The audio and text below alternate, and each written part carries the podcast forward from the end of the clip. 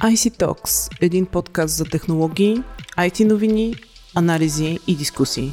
Здравейте, вие сте с подкаст IC Talks. Аз съм Майя Бойчева, а днес мен е редакторът Digitalk BG Иван Гайдаров, с когото пак ще си говорим за Илон Мъск. Здравей, Иване! Здравейте, здравейте! Той просто Мъск в, в много сфери работи и доста често е в, как се казва, в светлината на прожекторите. Да, и в нашето полезрение.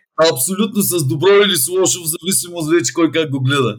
Да. Неодавна а, така стана ясно, че е обект на групов съдебен иск за 258 милиарда долара. Да, точно така.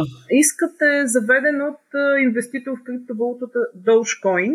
А причината, може би ти да, да споделиш, Иване, каква е причината и какво точно се случва, каква е цялата тази история, нова история около Мъск?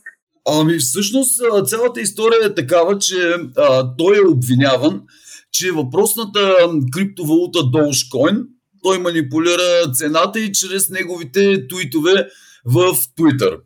Тоест, а, буквално обвинението е, че въпреки, че знае, че от 2019 година Dogecoin няма абсолютно никаква стойност, той а, нарочно е правил с коментарите нарочно имал е стратегия да, да вади пари, като съответно вдига цената, или я сваля нали, със своите коментари, с тези на свързаните към него профили в Twitter.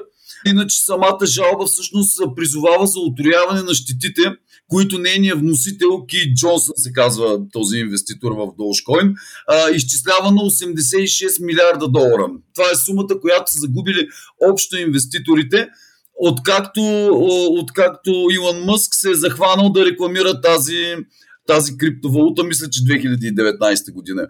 И сега въпросният Ки Джонсън иска отрояване на тази, на тази щета да бъде заплатена от страна на Мъск към тези инвеститори. А иначе основната причина е тази Dogecoin, тази криптовалута, всъщност въобще никога не е достигала някакви, кой знае какви да, цени, но в един момент пада за отрицателно време от 0,74 долара на 0,05 долара, което е огромен срив. И всички хора, които са инвестирали реално в нея, всъщност губят много. Затова и въпросният, въпросният инвеститор е завел груп фиск от името на всичките инвеститори всъщност в Dogecoin. А тя иначе е много интересна в криптовалута, заслужава се да, да се обърне внимание, защото е създадена през 2013 от двама софтуерни инженери на IBM, Били Маркъс и Джаксън Палмър, които всъщност се създават като платежна система на шега, като подигравка с спекулациите с криптовалути по това време през 2013. Така че тя всъщност още от самото начало да тръгва самата валута по така доста странен начин. Затова аз лично не съм изненадан от този резултат. А има ли право той да промотира как криптовалутите? Всъщност това нали, е целият проблем, доколкото разбирам, че той всъщност е, нали, се възприема неговия акт като един вид като агитация.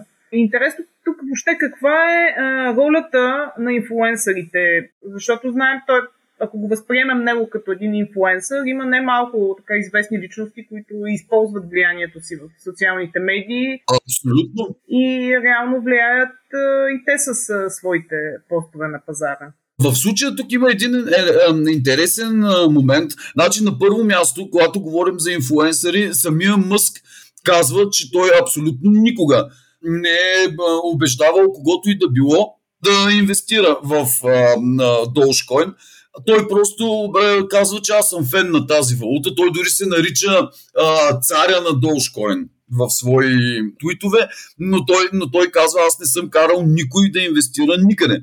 В, в същия момент обаче в жалбата са посочени да, и ръководените от него компании SpaceX и Tesla, което вече да надхвърля малко просто личното му участие под формата на инфлуенсър, нали, специално за този случай, а тук вече загатва и за някакви бизнес интереси защото той чрез тези свързани профили, които също коментират в полза на Dogecoin, нали, някой може да се помисли реално, че самите компании инвестират в въпросата криптовалута, така че тук има и някои нюанси. А иначе, като говорим изцяло за, за криптоинфлуенсърите, има, както и във всяка област, има различни типове такива инфлуенсъри. От една страна, примерно, стоят хора, които са експерти, като Виталик Бутерин, който е един от най-младите криптомилиардери и съосновател на Етериум. И при него става дума за експертиза. Така че той, а, ако няма призиви, защото по едно време в много медии това, това, това се наложи и като политика, всъщност материалите за, за блокчейн да не бъдат оформени като призиви, ами по-скоро като чисто информативни. Така че един подобен инфуенсър като Виталик Бутерин е нещо различно от примерно негови колеги, така да ги нарека в кавички, като Ким Кардашиан и Флойд Мейуедър и въобще този тип звезди, които те реално нямат никаква представа нито как функционира, нито нищо. На тях им се плаща и те правят милиони от реклами на всевъзможни криптовалути, която не се е сетила. И в крайна сметка и двамата са били обект на дела за това нещо и двамата са губили делата или съответно извън съдебно са споразумявали. Така че ние дори когато говорим за инфлуенсърите, трябва да се има предвид, че едното е в крайна сметка е професионална експертиза, а пък другото е чисто рекламни кампании с рекламни лица. Така че не е толкова лесно се отговори всъщност имат ли право тези инфлуенсъри и къде точно трябва да, се, да, да бъде сложена граница, но в крайна сметка хора с толкова много последователи, най-малко е морално да имат едно поведение, което изключва да рекламираш нещо, което сам не използваш и не вярваш в него. Добре, а, говорим си за криптовалутите. Знаем, че има големи размествания на пазара. Какво се случва а, на пазара на криптовалути? В общи линии, въобще тази 2020-2022 година започна с изключително лоши новини за криптопазара, които и до ден днешен са си, си се развиват. Нали, като се започна от края на януари, когато биткоин загуби близо 8% от цената си, заедно с Етериум, като започнем от тогава и точно в този момент, според CoinMarketCap, дигиталните токени са изгубили 1 трилион долара от капитализацията си в сравнение с върховата си стойност през ноември. Това е за колко? За, за 3 месеца. Няма 3 месеца. Така че тази година почна с шамар за всички инвеститори в криптовалути, още от първия си месец. Но а, става по-сериозно, когато в началото на май идва големия срив на корейската криптовалута Тера. Тера или Луна. Тера всъщност е криптодивидента, докато Луна е неговия символ. Така че тя, те наричат и Тера и Луна тази криптовалута, която е а, всъщност алгоритмичен стейблкоин и би трябвало да бъде значително по-стабилна, отколкото по принцип криптовалутите. Но срива при, при тази криптовалута е в рамките на няколко дни от 120 долара на 0,02 долара. Това изтрива 500 милиарда долара от криптопазара, от цялата стойност на криптопазара и съответно води след себе си а, сривове в, в абсолютно всички а, криптовалути. Месец по-късно, това не е достатъчно, а в, началото на юни основните криптовалути отново губят стойност като цяло общо с 7,5% надолу, а иначе един, единичните им спадове на, на 20-те най-големи криптовалути, всичките по това време са двуцифрени числа. Mm-hmm. Тоест, това е вече се срива тръгва надолу. Така че нещата не знам кога ще се оправят, но за момента върви надолу цялата ситуация с криптопазарите, доколкото анализаторите а, оценят макроекономическата обстановка като основна причина за това и инфлацията, която е навсякъде по света. Не съм сигурен дали скоро има много добри изгледи. Да, те анализаторите определят това като основна причина, но така, още преди да да се случи и войната в Украина, нали, цялата тази ситуация, се заговори, че ще се достигне до един момент на, така, на върхова точка на пазара и стремглаво спускане надолу. Наистина е интересно какво ще се случи, но затова мисля в отделен епизод на подкаста да си поговорим. И няма как сега да, да пропуснем и другата тема, която върви около Мъск. Преди няколко епизода си говорихме с теб за така, искането му да купи Twitter а, как се развиват а, нещата там?